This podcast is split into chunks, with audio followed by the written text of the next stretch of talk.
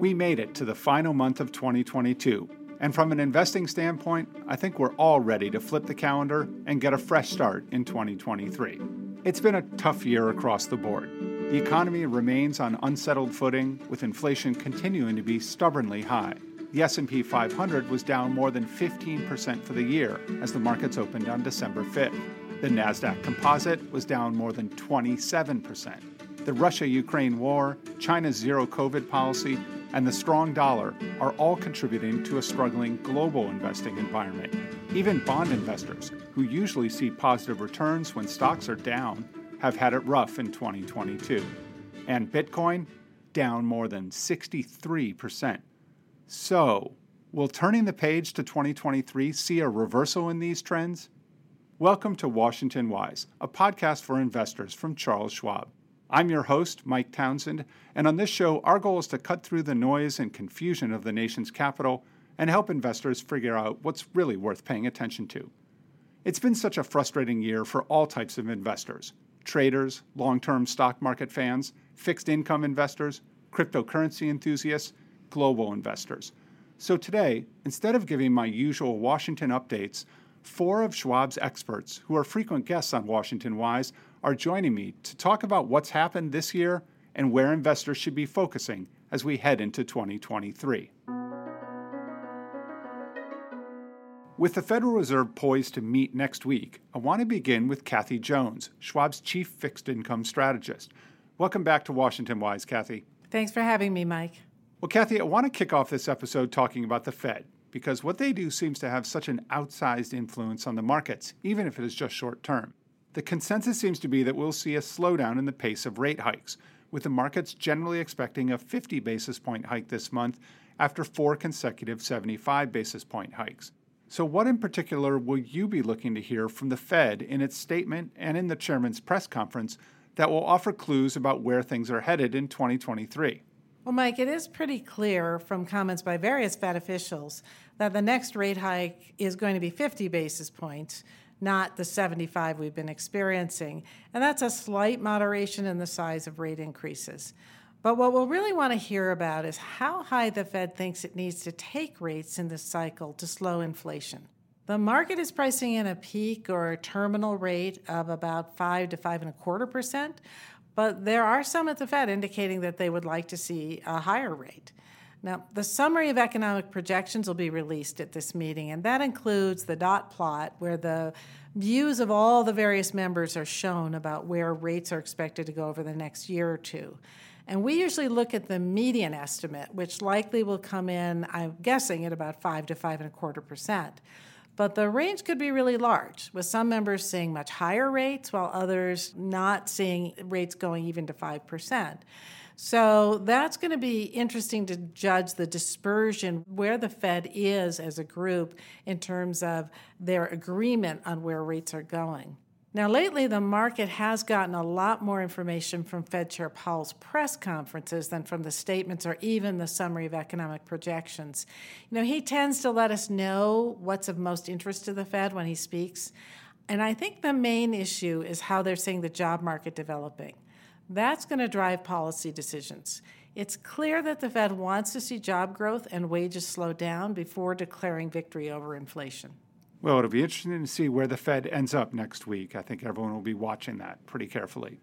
Well, I want to switch gears and talk about bonds because right now the yield on short term bonds is greater than the yield investors can get on bonds with longer terms, what's known as an inverted yield curve. That's completely backwards to how it should be and it's often seen as a red flag that recession is on its way. But I've heard talk from some analysts that it could be just the opposite that the Fed is getting a handle on inflation and the economy may start to return to normal. So, how are you deciphering the message from the yield curve? And what are the signals that you'll be watching that would indicate that inflation is abating? Well, you're right that this is a hotly debated topic right now among economists. So, in the past, an inverted yield curve has been a very reliable signal that a recession is coming within 12 to 18 months. It sometimes seems like voodoo to people, so I think it's worth pointing out why that's been the case. Banks tend to borrow in the short term markets and make loans that have longer terms. For example, a bank may get its funding by borrowing from other banks at overnight rates, the Fed funds rate, or perhaps by issuing short term paper that's purchased by a money market fund or by issuing CDs. Then they use those funds to issue loans, and typically the loans have longer terms. So, for example, a car loan might have a term of three to five years or even longer these days. So, when the cost to the bank for funds is higher than what they can earn on a loan, they're naturally reluctant to make those loans. And when banks stop making loans or curtail their lending or raise the cost of those loans to cover their costs, the economy tends to slow down. Some economists are making the argument that a lot of lending is taking place outside of the banking sector, so it, the yield curve inversion isn't as meaningful this time around as it used to be. I have my doubts about that, but that's the argument. But I do agree that the market is signaling in either case that inflation is going to abate because of Fed tightening. I mean, that's really what an inverted yield curve tells you. It reflects expectations that the Fed's policies will slow the economy and bring inflation down. Investors simply aren't demanding a higher yield to invest for a longer time horizon because they see inflation coming down. So ultimately, it's kind of all one and the same. There's really no distinction between these arguments, just a question of whether the signal of an inverted yield curve will actually lead to a recession. Personally, I wouldn't bet against it. it has a great track record. We're seeing plenty of evidence that inflation is abating. Wholesale prices for everything from lumber to oil to steel have fallen back to pre pandemic levels, as has the cost of shipping goods. But it's the service sector inflation that the Fed is really concerned about. Things like health care, the cost of restaurant meals, and rents. Those have been slower to come down. However, we are starting to see signs that they are slowing down. The real key for the Fed will be when wage growth slows down to probably about 3% or so. That means that wages or the spending power of consumers has fallen to a level that policymakers deem consistent with stable inflation. Right now, wages are running at about 5%. Well, I think we can all agree that 2022 has been kind of a weird year for the markets, and it's upended some long held beliefs for a lot of fixed income investors in particular. That's because bonds typically fare much better when stocks are declining. It's part of the reason for holding a mix of stocks and bonds in your portfolio. But for most of this year, stocks and bonds have declined together. So, do you think that's going to continue? what should fixed income investors be doing as they confront this situation? Well, we don't expect it to continue. In fact, quite the opposite. You know, 2022 has been an anomaly with bond prices falling sharply along with stock prices. It's really only happened a handful of times over the past 50 years, especially to this magnitude. The issue with bonds has been the combination of a very low starting yield, near zero for much of the Treasury market, and then a rapid rate of tightening by the Fed. In fact, it's been the most rapid rate hiking cycle in over 40 years. So going from zero to 4% in a matter of six months was a huge and nearly unprecedented move, and that's pushed bond prices down sharply. And there was no cushion from higher coupon or current income to offset that price drop. But in 2023, it's just the opposite. Bond yields are much higher than they were a year ago, and the coupons offered, or the current income, on newly issued bonds is significantly higher, and that provides an offset to price declines if they even occur. Additionally, we think the bulk of the Fed tightening is likely behind us. In fact, the market's expecting the Fed to start cutting rates in late 2023. That means bonds should perform well. We're actually pretty optimistic about the outlook for the bond market. Investors right now can build portfolios generating yields in the 4 to 5% region and very high quality bonds like treasuries, investment grade corporate, and investment grade municipal bonds without taking a lot of credit risk or duration risk. And that's really a big change from the world we've been in for a while with yields so low. And it's really a good option for investors looking for income, for that diversification from stocks, and capital preservation. Well, as always, Kathy, it's great to get your perspective on the bond market. That's Kathy Jones, Schwab's chief fixed income strategist. Well, let's turn next to the state of the economy and the equity markets. And there's no one better to talk about those two topics than Liz Ann Sonders, Schwab's chief investment strategist. Welcome, Liz Ann. Hi, Mike. Nice to be here. Thanks for having me. Well, Liz Ann, the market has been choppy this fall, with brief rallies and then declines. I think it's made a lot of investors wary. So, what are the key signals that you are watching to feel more confident about market turnaround? If you think back to the start of the year, which the high in the market was, at least for the S&P 500, was on January 3rd. So really just as we launched the 2022 year, the bear market that then unfolded actually didn't have as a backdrop, at least not for the first half of the year, weak earnings. So it was almost solely driven by expectations for tighter Fed policy. And then, of course, by March, the Fed had launched its tighter policy, and it's now turned into the most aggressive campaign in at least uh, you know four or five uh, decades, and that had the effect of putting downward pressure, especially on higher multiple segments of the market helps to explain why tech has done fairly poorly. Now, I think what's still ahead of us is the weakness to come in earnings. So, whereas the first half of the year was defined as one where PEs came down without the E coming down because of inflation. Now I think inflation is starting to roll over. That should mean maybe less downward pressure on PEs, but unfortunately, upward pressure because the denominator, the E in the PE, uh, probably still has more to go on the downside. So I think labor market weakness and earnings weakness is still ahead of us, but a lot of the monetary policy risk and inflation risk is behind us. Let's uh, talk about the labor market weakness you mentioned. Obviously, we've had some high profile layoff announcements in recent weeks, particularly from tech companies, Amazon, Meta, of course, Twitter, and more. But that has not yet seemed to ripple widely across the economy. The Fed has been focused on fighting inflation, and to help that effort, has actually been pushing to weaken the jobs market. So, how do you see the job market in the months ahead playing out? It's a very mixed picture. It really depends on what particular labor market metric you're focusing on. Probably the two most popular and widely watched ones are the first two headlines announced as part of the monthly jobs report, which for November was a better than expected payrolls number and an unchanged unemployment rate at 3.7%. The rub is that under the surface and even within the labor market, the monthly labor market report, there are some cracks kind of under the surface that, uh, in my mind, aren't getting the attention that they uh, deserve. You mentioned, Mike, layoff announcements increasing. There's, you know, increasing number of hiring freezes being announced. Obviously, those are precursors to then what makes its way into headline figures like payrolls and the unemployment rate. The unemployment rate, by the way, as a reminder, is one of the most lagging of all economic indicators. So it's the last thing really to turn back higher. But what's really interesting, and this was borne out in the most recent jobs report for November is the establishment survey, as it's called by the BLS, Bureau of Labor Statistics. It's what generates the payroll numbers. And then there's a separate survey called the household survey that generates the unemployment rate. And that's because what the establishment survey does is it counts jobs. Therefore, you can't calculate the unemployment rate from that. Hence, the household survey, which counts people. The divergence between the two is really remarkable in this environment. In the last eight months, the establishment survey suggests that the US economy has added 2.7 million jobs. The household survey, which has actually declined in half of those eight months, suggests that the economy has added only 120,000 jobs. So is it 2.7 million or is it 120,000?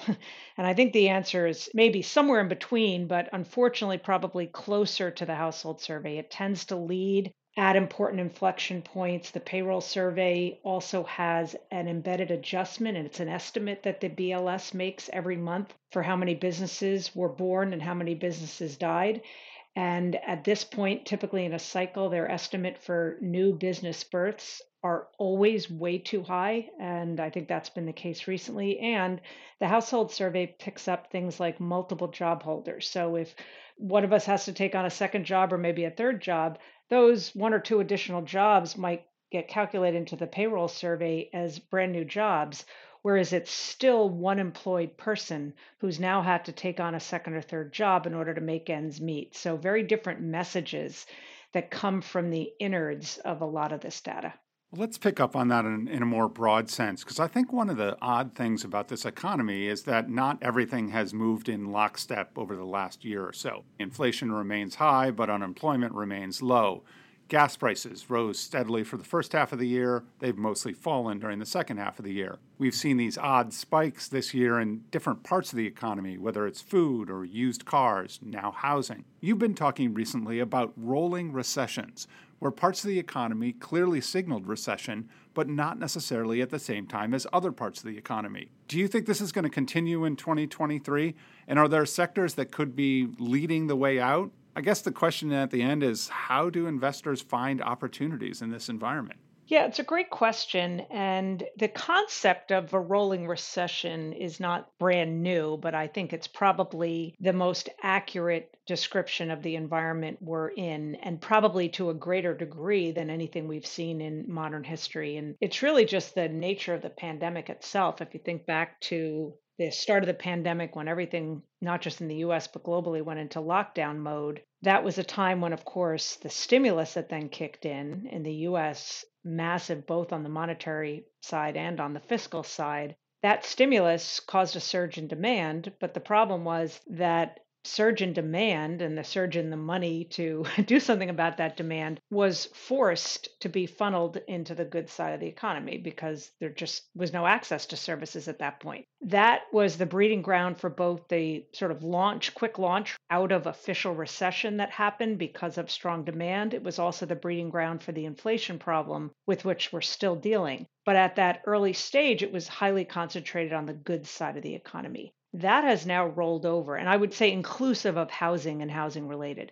That's now rolled over, not just in the economy, housing definitely in recession territory. Many of the goods oriented segments of the economy, particularly in the retail sector, are absolutely in recession. But now we've had the pick back up in services and the pent up demand on the services side. But we've seen now disinflation on the goods side, but that's given way to inflation on the services side. So we've seen this weakness sort of roll through not just the economy, but inflation. To the second part of your question as to, uh, you know, will that continue and could there be areas that start to pick back up? in the event, say, services uh, falters, the labor market falters, Possibly, but probably not with enough force to prevent what will eventually probably be defined as a traditional recession and and such declared and dated by the National Bureau of Economic uh, Research. They're always very very late in declaring and then dating recessions. So there's no reason to think that that's coming uh, imminently, but it's hard to come up with a scenario where, assuming the labor market weakens alongside services, that the conditions would be there for some major offset coming from non services and manufacturing side, only because service is such a large driver of our economy. Assuming the labor market gets hit, that's when I think it starts to look and feel maybe like your more traditional recession.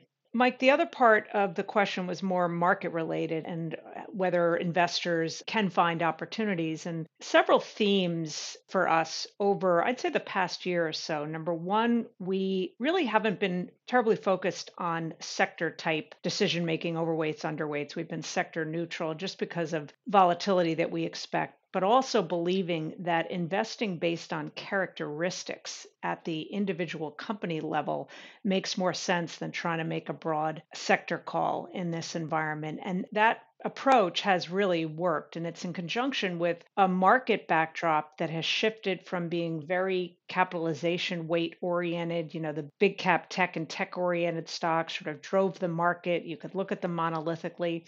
That is not the case right now. And really, we've seen leadership give way to what I call the average stock. And the characteristics that have defined more consistent outperformance are in keeping with what's missing in the current environment. So, looking for companies with positive earnings revisions, positive earnings surprises in a high inflation, high interest rate environment or rising interest rate environment, you want to look for companies that have strong balance sheets, lower debt levels, higher cash.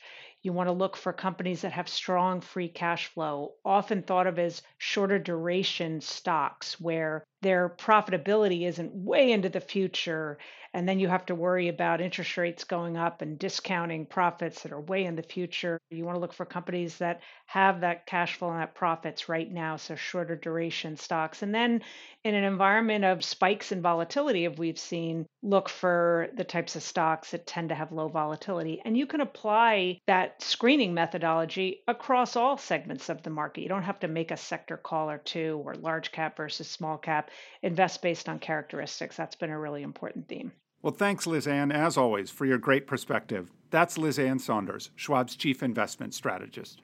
Well, next up, I'd like to pivot to the overseas markets. I'm pleased to welcome in Jeff Kleintop, Schwab's Chief Global Investment Strategist. Great to talk with you again, Jeff. Thanks, Mike. Glad to be with you. Well, Jeff, central banks around the world are grappling with the same inflationary environment that the United States is, but they're not necessarily acting in the same way.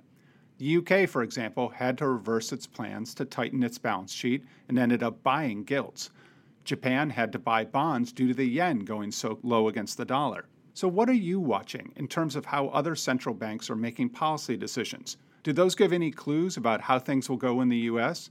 And is there something the Fed and we as investors can learn from them? Those circumstances were unique and they didn't change the rate outlook. You know, in the UK, the bond buying was driven by a short term political change, and in Japan, it was due to a longer term, unchanged interest rate policy. Neither was driven by the recession or inflation situation that's the focus of most other central banks today. Now, while a pivot to rate cuts doesn't seem likely in the near term, most major central banks seem to be signaling a step down in the size of the rate hikes or even a pause. The U.S. Federal Reserve has signaled a slowdown in the pace of hikes from 75 basis points in November to just 50 basis points in December. And the Bank of Canada already did that from 75 to 50 back in late October. And the central banks of Australia and Norway stepped down from 50 to 25 over a month ago. And now we've also seen the central banks of one of the largest emerging market economies, Brazil, and the central bank for the largest emerging market economy in Europe, Poland, both left rates unchanged at their last meetings. So the stock markets offered Thanksgiving for this with an early Santa pause rally. The MSCI World Index of global stocks is up over 15% in October and November. That's the strongest gain for any quarter since the pandemic rebound in the second quarter of 2020. Well, you know, the holiday season is upon us when we're talking about the Santa Paws rally. Well, Jeff, it seems in recent months that just as we start to see improvement anywhere in the economic landscape, something else goes off the rails. In the supply chain, everything seems to circle back to China, which is seeing another spike in COVID cases just as the world is anticipating an easing of China's zero COVID policy. We've also seen rare public protests in the country. So, what are the implications for China and for the global economy? China's authorities are preparing to reopen and end the zero COVID policies that have held back the economy for the past three years. And in reaction, the MSCI China index was up 29% in October. That compares to just 5% for the S&P 500 index. Now this surge in Chinese stocks has propelled outperformance of overall emerging market stocks. But the potential reopening poses upside risk to inflation and that comes just as central banks appear to be stepping down their rate hikes. So, despite these periodic protests, we think it's unlikely China will suddenly and materially step away from its zero COVID protocols before the end of winter when respiratory infections typically rise. Already, COVID cases have climbed to new highs, according to China's National Health Commission, and the geographic spread of the virus is the widest it's ever been, with 203 cities reporting outbreaks in November when it comes, China's reopening may be like most other countries' reopening experiences, with economic growth accelerating and inflation picking up. A surge in demand from reopening may not be balanced by a similar surge in supply. While China's authorities allowed demand to slump, they went to great lengths to prevent disruption to production and supply chains. Any reopening beginning in, say, March or April is likely to be gradual, but it could still lead to a surge in pent up spending in the world's second largest economy. 1.4 billion consumers could lead to a rebound in global inflation for both commodities and goods, And again, that may come just at the point that central banks were planning on pausing their rate hikes and could disappoint the stock market. So, as China moves toward reopening in 2023, we'll be watching developments carefully to assess that balance between reopening excitement and inflation worries on the stock market. China, of course, is just one piece of the geopolitical puzzle. And as we look toward 2023, geopolitical risk seems particularly high. Obviously, the Russia Ukraine war slogs on and continues to have massive implications for the global supply chain, for oil prices, for food prices, and more. North Korea has shown a new level of aggression with its flurry of missile tests, and China US relations overall remain tense.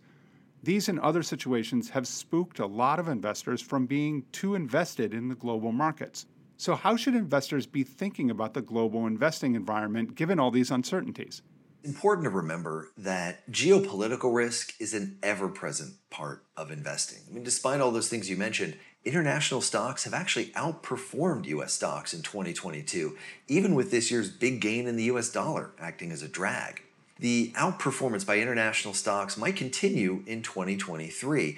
International stocks possess more of the characteristics like high dividend yields, and lower price to cash flow ratios that have contributed to outperformance within and across sectors and countries this year. Also, earnings growth is stronger outside the United States and is expected by analysts to remain so in 2023. For example, the year-over-year growth for earnings for S&P 500 companies in the recently reported third quarter was 4.1%.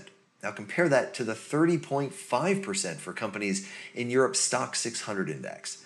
You know, combined with lower valuations, this has really helped international stocks outperform despite those geopolitical challenges. And that outperformance may become even more pronounced with a pause or reversal in the sharp rise of the dollar.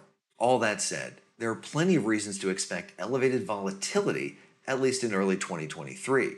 The stock market's moved by more than 5% up or down in each of the past six months. And volatility might remain high as the global recession lingers, central banks step down rate hikes, and China's reopening introduces upside risks to inflation, accompanied by threats posed by potential geopolitical developments. So, rather than try to rotate among groups of stocks or try to insulate from elevated volatility or even try to time a recovery or a geopolitical event, investors may want to simply stick with the characteristics that have been working in both up and down markets in 2022. Well, Jeff, always great to hear your thoughts on the global investing environment. So thanks for being here today. Jeff Kleintop is Schwab's Chief Global Investment Strategist. Finally, I want to conclude today by talking with Randy Frederick, Schwab's Managing Director for Trading and Derivatives and our resident cryptocurrency expert, about what's going on in the ever crazier cryptocurrency marketplace as well as what's happening with active traders in the equity markets. Randy, thanks so much for joining me. Always great to be with you, Mike. Randy, last month saw the incredible implosion of FTX, the second largest crypto exchange in the world, and we're continuing to see the fallout affecting other crypto firms. This situation has accelerated talks on Capitol Hill and among Washington regulators about creating a better regulatory framework for crypto. So, two questions. First, has the crypto ecosystem melted down to the point that it needs to recreate itself, including more governance?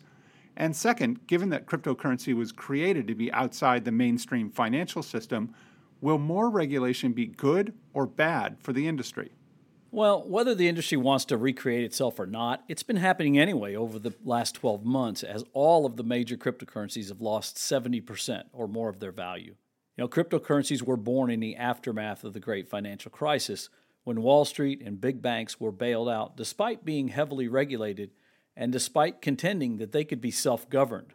While I'm a capitalist at heart, self governance, I see that as a utopian dream in a dystopian world. In 2008, Wall Street proved that self governance doesn't work, and the crypto industry has proven it again in 2022. And therein lies a great irony.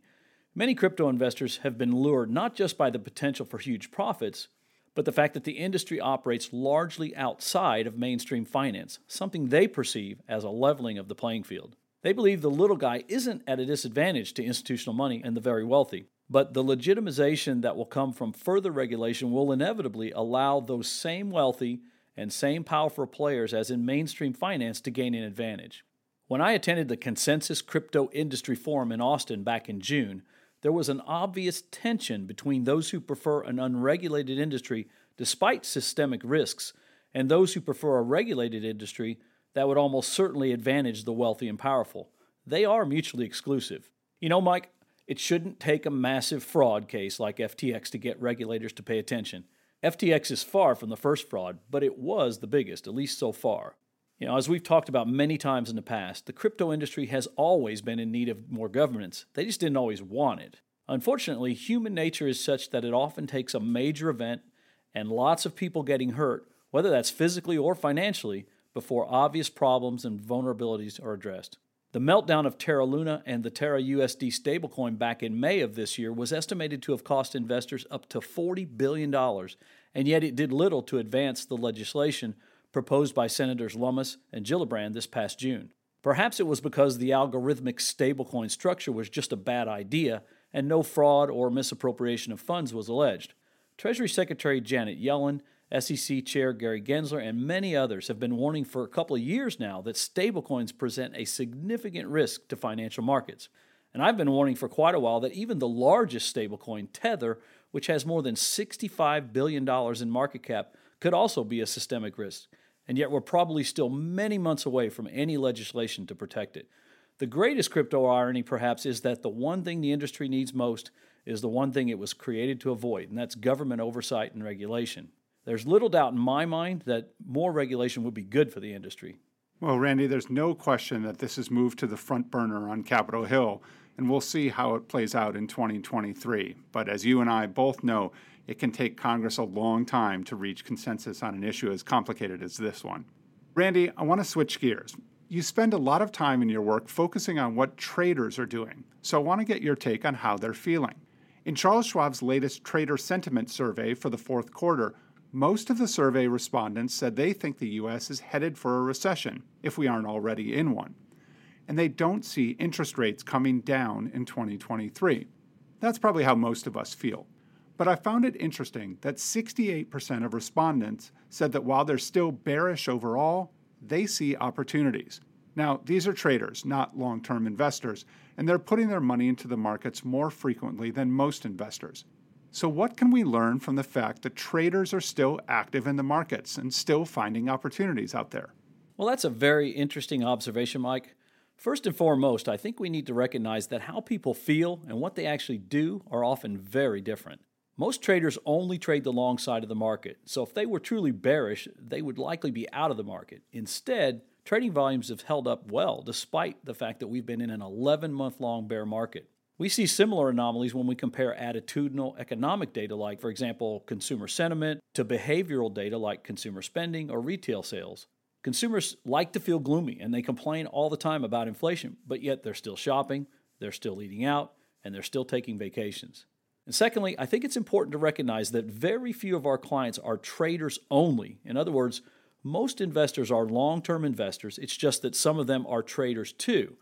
My recommendation has always been to carve out no more than 20% of your portfolio for trading. The rest should always be long term focused. So while we classify these clients as traders, they're investors too, and that means the opportunities they see may not all be trading opportunities. In the past few months, I've been traveling quite a bit and I've done several in person events in places like New York, Southern California, all around the San Francisco Bay Area, Seattle, Minneapolis. And most of these clients I've spoken to seem to have a very pragmatic perspective on the markets at the moment. You know, they aren't particularly thrilled about the current bear market that we're in, but they also recognize that years like 2021, for example, don't come along all that often. And the current environment is nothing like the 2008 financial crisis. Now, this has been a very mild bear market from a historical perspective. Obviously, things could deteriorate further, but with the current bottom that was reached back in mid October, this has been the shallowest bear market actually since 1966. Also, experienced traders don't need the market to go up to find opportunities. They just need some volatility, and frankly, we've had plenty of that this year. Among those clients who trade actively, many have told me that they've used the downturn to accumulate shares in high quality names. Many of them have also told me that they've had good success doing things like selling calls and put options this year because, frankly, the premiums have been driven higher by market volatility.